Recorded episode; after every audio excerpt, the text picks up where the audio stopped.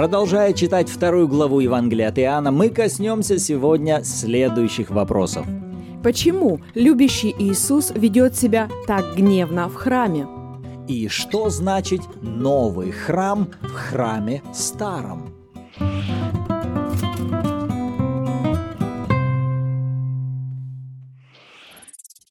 Всем привет, добро пожаловать вы на канале Ариме, с вами Андреевы, Руслан и Ирина. Это подкаст «Библия. Читаем вместе». И сегодня мы завершаем вторую главу Евангелия от Иоанна и прочитаем с 13 по 25 стихи. И прежде давайте помолимся и откроем свое сердце для принятия служения Святого Духа. Аминь. Отец, во имя Иисуса мы благодарим Тебя за Твое драгоценное Слово, за жертву Иисуса Христа и за служение Твоего Духа внутри нас. Мы осознаем сами понять, в этом Слове мы ничего не можем. Поэтому открываем себя для Тебя, учитель и наставник. Говори с нами через Твое Слово. Во имя Иисуса. Аминь. Аминь. Итак, с 13 стиха. Приближалась Пасха иудейская, и Иисус пришел в Иерусалим. И нашел, что в храме продавали волов, овец и голубей, и сидели миновщики денег. И, сделав бич из веревок, выгнал из храма всех. Также и овец, и волов, и деньги у миновщиков рассыпал, а столы их опрокинул и сказал продающим голубей, «Возьмите это отсюда, и дома отца моего не делайте домом торговли». При этом ученики его вспомнили, что написано «ревность по доме твоем снедает меня». На это иудеи сказали, «Каким знамением докажешь ты нам, что имеешь власть так поступать?» Иисус сказал им в ответ, «Разрушьте храм сей, и я в три дня воздвигну его». На это сказали иудеи, «Сей храм строился сорок шесть лет, и ты в три дня воздвигнешь его?» А он говорил о храме тела своего.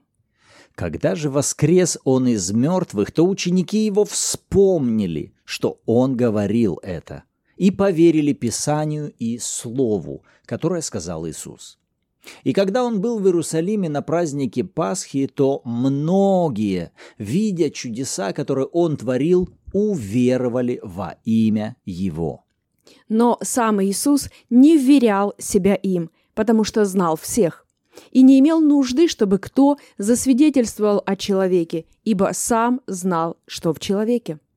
Аминь. Поздравляем с завершением второй главы Здесь есть над чем поразмышлять. И, конечно, первое, что бросается в глаза, это поведение Иисуса в храме. Обычно это вызывает некий внутренний конфликт. Почему?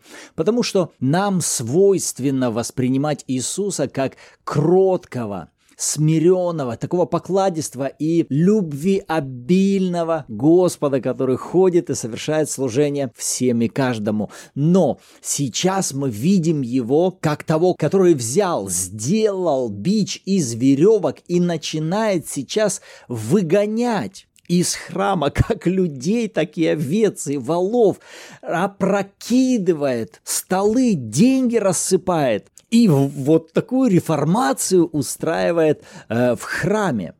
И, соответственно, возникает вопрос, почему Иисус так себя ведет? И прежде чем мы начнем отвечать на этот вопрос, для начала нам важно собрать основные факты, которые помогут нам не просто поверхностно как-то дать объяснение такому поведению Иисуса. Итак, факт номер один – то, что сейчас увидел Иисус в храме, это не было для него чем-то новым. Вы скажете, как это так? Иисус неоднократно посещал этот храм в Иерусалиме. Иисус, будучи ребенком, уже посещает храм. Именно этот храм в Иерусалиме. Я убежден, что став более зрелым, он также неоднократно посещал Иерусалимский храм.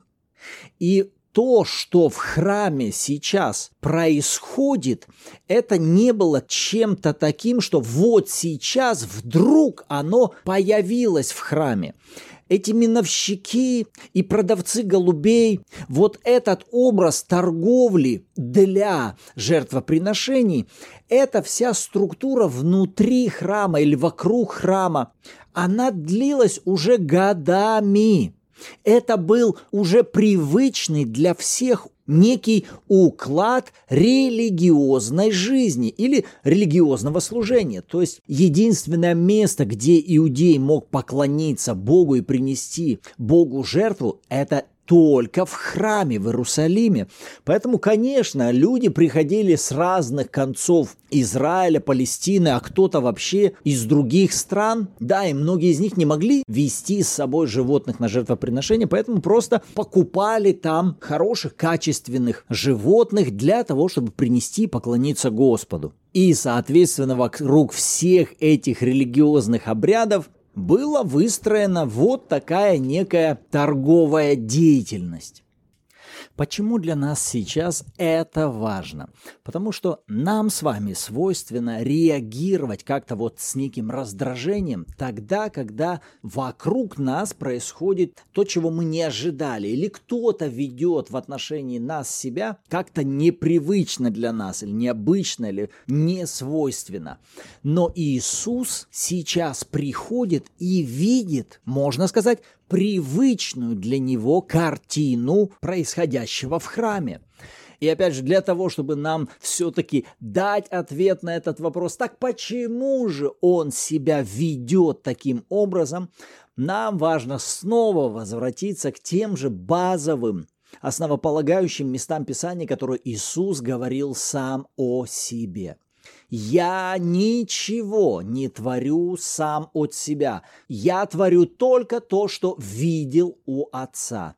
Отец любит сына и показывает ему все, что творит сам. Я ничего не говорю сам от себя. Как слышу отца, так и говорю. Итак, вот что всегда лежало в основании служения Иисуса. Поэтому вот здесь, в этой реакции Иисуса в храме, нам важно видеть не просто самого Иисуса, который ведет себя как-то реакционно. Перед нами сейчас Иисус, который делает то, что увидел у Отца. Он являет сейчас собой Отца. Это не реакция плоти. Это есть не что иное, как явление Отца. Именно сейчас, в этот раз, отец решил вот таким образом передать послание. И это не было просто демонстрация гнева. Это было не что иное, как послание, которое отец возвещает в своем доме его действия, его слова в 16 стихе «возьмите это отсюда, дома отца моего, не делайте домом торговли». Это было не просто мнение Иисуса, прежде всего, это было мнение Отца, это было выражение Бога Отца в Его доме. Что делает Иисус со своей стороны? Он это проявляет, Он это озвучивает и демонстрирует. Аминь. И смотри еще в 16 стихе, что происходит, да, когда он говорит эти слова, слова «возьмите отсюда и дома отца моего не делайте домом торговли», в 17 стихе описана дальше реакция учеников. Написано, при этом ученики его вспомнили, что написано «ревность по доме твоем снедает меня». Сейчас возьмем вот этот стих 17 Ученики вспомнили, что они вспомнили? Они вспомнили слово из Писания. Они вспомнили цитату, которая уже была записана в Писании. И к вот этому 17 стиху мы еще прибавим 22. Посмотри, написано, когда же воскрес он из мертвых, то ученики его вспомнили, что он говорил это, и поверили Писанию и Слову, которое сказал Иисус. Подождите, только в 22 стихе написано, что они поверили этому Писанию и этому Слову. А что было в 17? А в 17 стихе, оказывается, было, что они просто вспомнили. О чем здесь идет речь?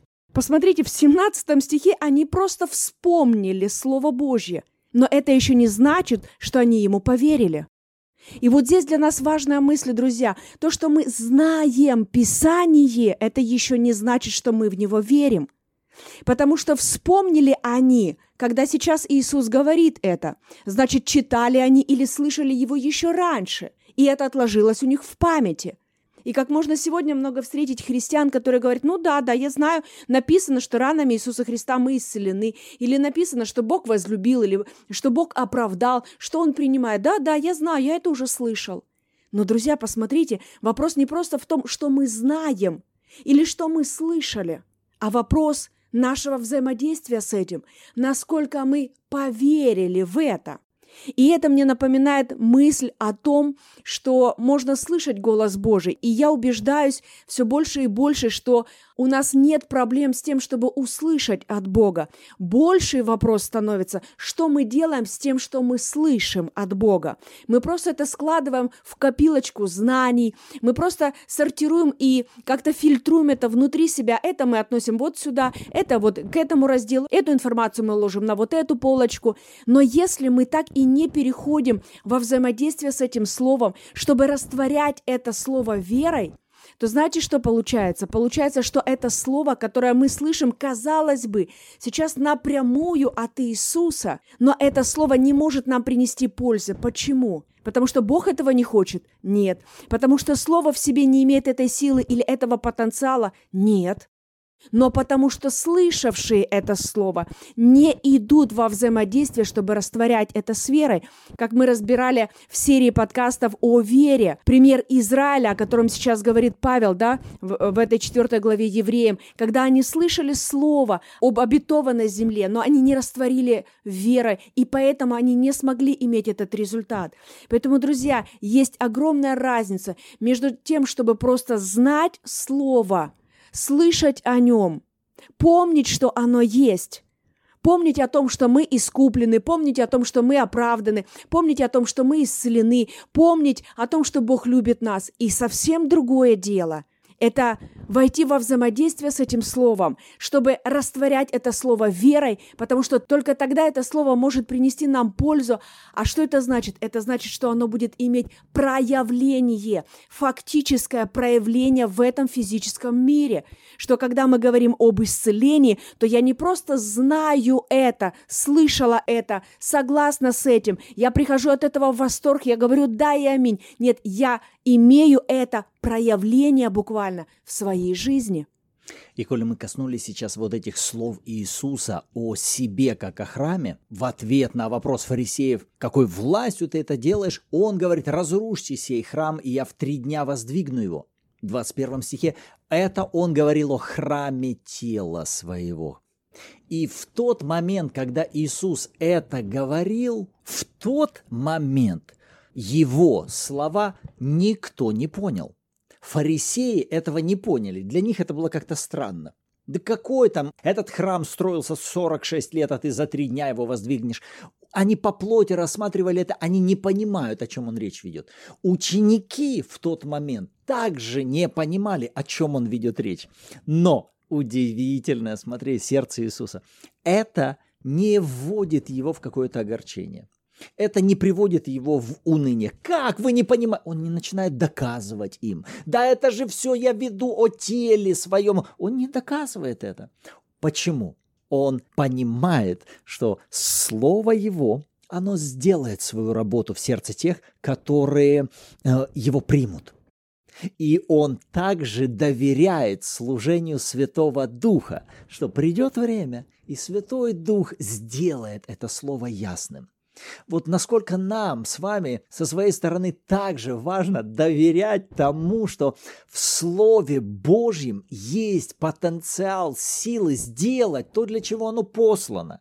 И Дух Святой, Он движется вместе со Словом Божьим. Поэтому, когда вы кому-либо проповедуете и возвещаете истину, не сражайтесь за истину, не добивайтесь того, чтобы втемяшить это в голову другому человеку. Говорите истину и доверяйте, что Святой Дух сделает свою работу. Он будет двигаться вместе с этим Словом. Точно так же, как Иисус. Он сказал и пошел. Как вы на это реагируете? Понятно вам это или непонятно? Открыто для вас это или нет? Я сказал то, что мне сказал сказать Отец. Все остальное Дух Божий сделает свою работу.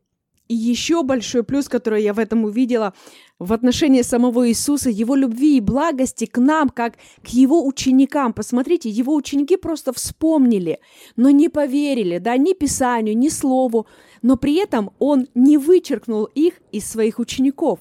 Он не сказал, так, все, ребята, знаете что, вы только и собираете знания и ничего с этим не делаете, не взаимодействуете, не практикуете. Знаете, мне надоело вот это тратить свое время на вас. Я пойду к практикам, найду, знаете, людей, которые серьезно относятся к делу. Нет. Мы не видим вообще такой реакции со стороны Иисуса. И я думаю, что одна из причин заключается в том, что Иисус понимал, важность процесса, вот то, о чем ты говоришь, важность процесса погружения в Слово – в этом и уникальность Библии. Понимаете, когда мы ее читаем и изучаем с Духом Святым, то даже слова или стихи, которые вы знаете наизусть, вам сегодня Святой Дух может с такой стороны открыть, с которой вы никогда раньше не знали этих стихов, вы никогда раньше так это не видели, или с этой стороны не видели, или на этой глубине вы даже не осознавали, что там это имеется в виду, потому что сейчас это открывается вам Духом Святым. И я понимаю, что когда в 22 стихе написано о том, что они поверили Писанию и Слову уже только после воскресения Иисуса, я понимаю, что был процесс, процесс, когда все, что надо было ученикам, это продолжать следовать за Иисусом, продолжать быть во взаимодействии с Иисусом. И, грубо говоря, все нормально с тем, что мы не все сразу схватываем, мы не все везде сразу понимаем или, или делаем все домашние задания на отлично. Нет, Иисус это понимает, друзья. Иисус знает, с кем Он связался, и Он не жалеет. Мы не проблема для Бога, мы не ошибка для Него, мы для Него благословение. Ему общаться с нами в радость, Ему обучать нас в радость. Он не видит ну, в нас с вами проблемы. Аминь. И вот сейчас во второй части то, что мне ярко понравилось в этих словах Иисуса, это то, что он указывает на себя, как на храм.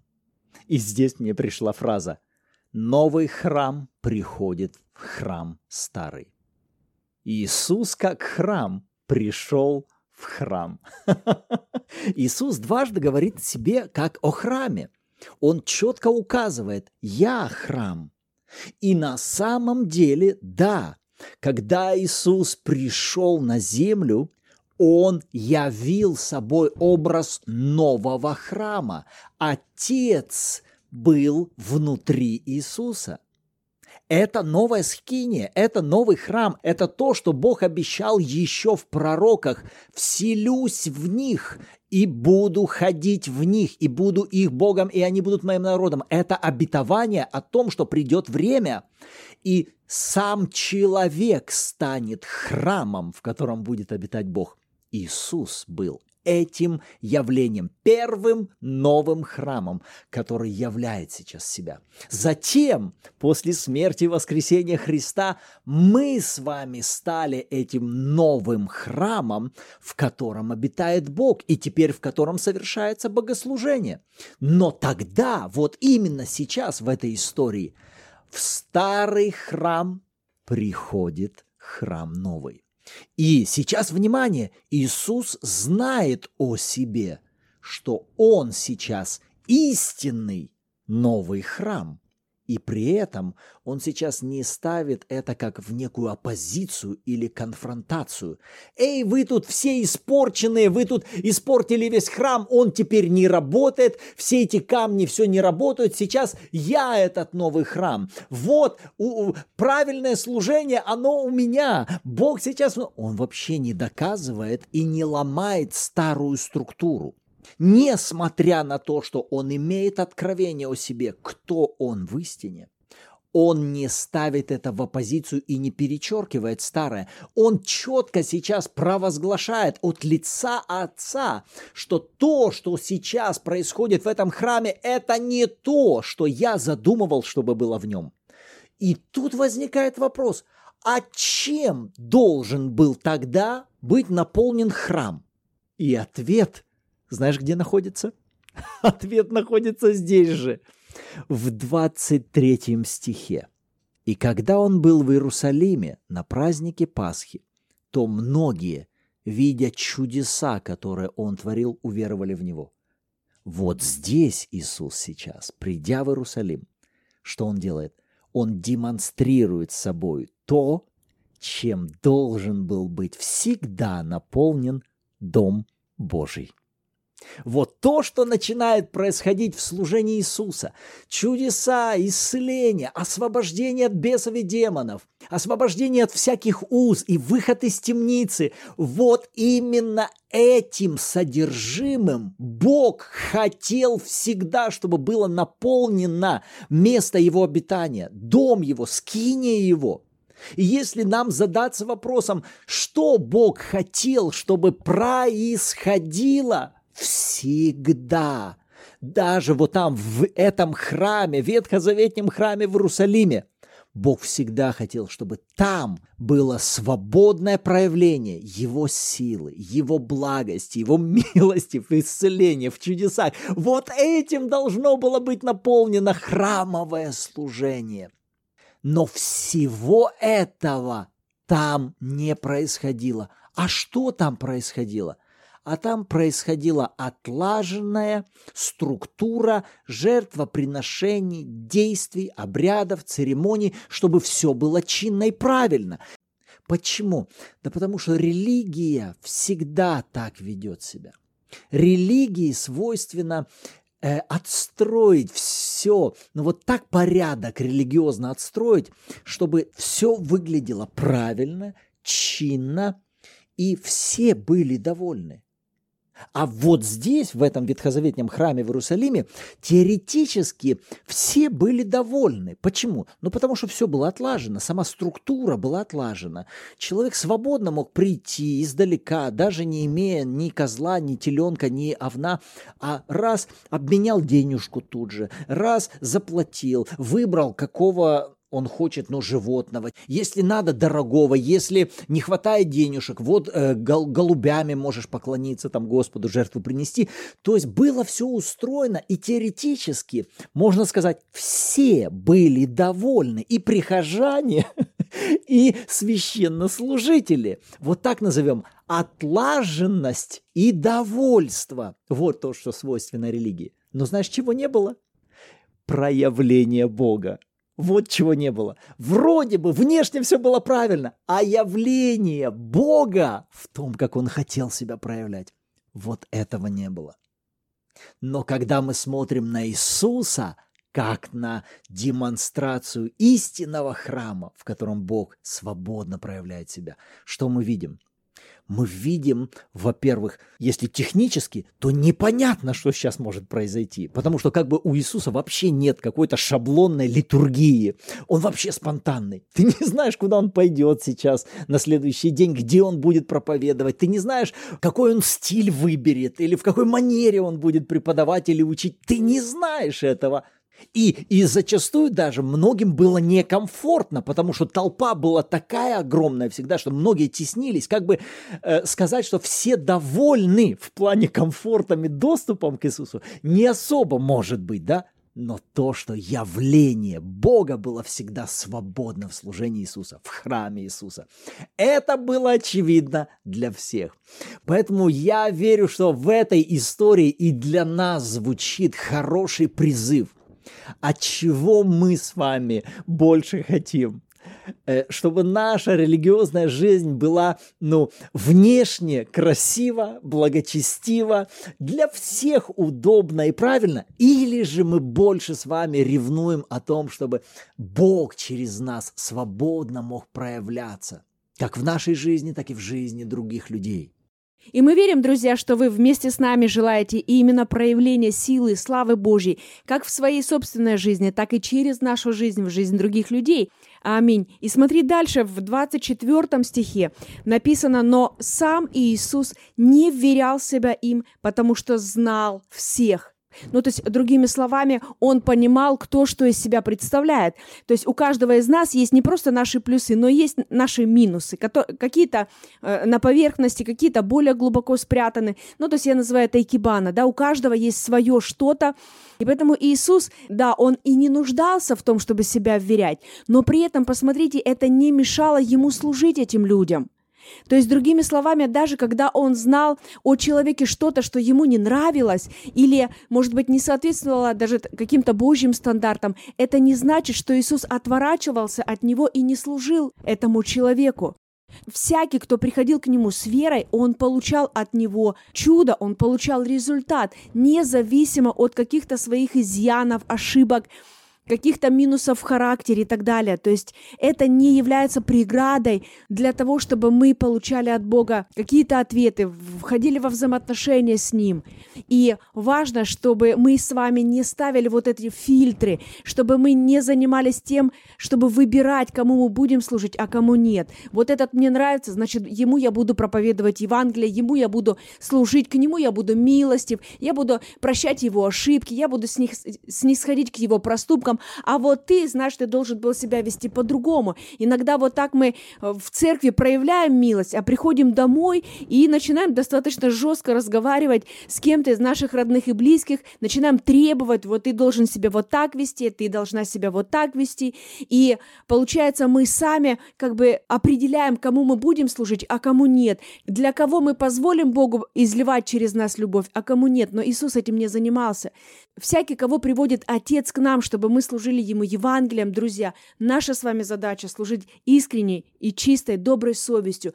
Не наша с вами задача анализировать, достоин этот человек прощения Божьего или нет. Как бы там сильно он ни грешил, как бы плохо не поступал, Бог хочет, чтобы все спаслись и достигли познания истины. Аминь. Вот наши размышления над этими местами Писания. Что думаете об этом вы? Если хотите, вы можете написать обратную связь в комментариях, либо добро пожаловать в чат Bible в Телеграме. А также каждую субботу в 14.00 по киевскому времени у нас там проходят онлайн-эфиры в аудиоформате. Добро пожаловать либо участвовать в обсуждении, либо просто послушать и поназидаться. Аминь. И как обычно в завершении давайте построим свою молитву благодарения на основании тех стихов, которые мы читали сегодня. Отец, мы благодарим Тебя за Твоего Сына, за явление нового храма и за то, что Ты сделал нас своим домом, своим храмом. Ты пребываешь в нас, и это уже свершилось. Господь, и мы просим Тебя во имя Иисуса. Пускай, Господь, в нашем доме, в нашем храме всегда Тебе будет свободно. Это не будет домом торговли, вертепом разбойников, но это будет домом, в котором Тебе свободно будет проявлять себя в силе, в любви, в милости, в чудесах и в знамениях во имя Иисуса. Да будет так. Аминь. Аминь. Рады, что сегодня вы были с нами. В следующем выпуске услышимся. Всем благословений.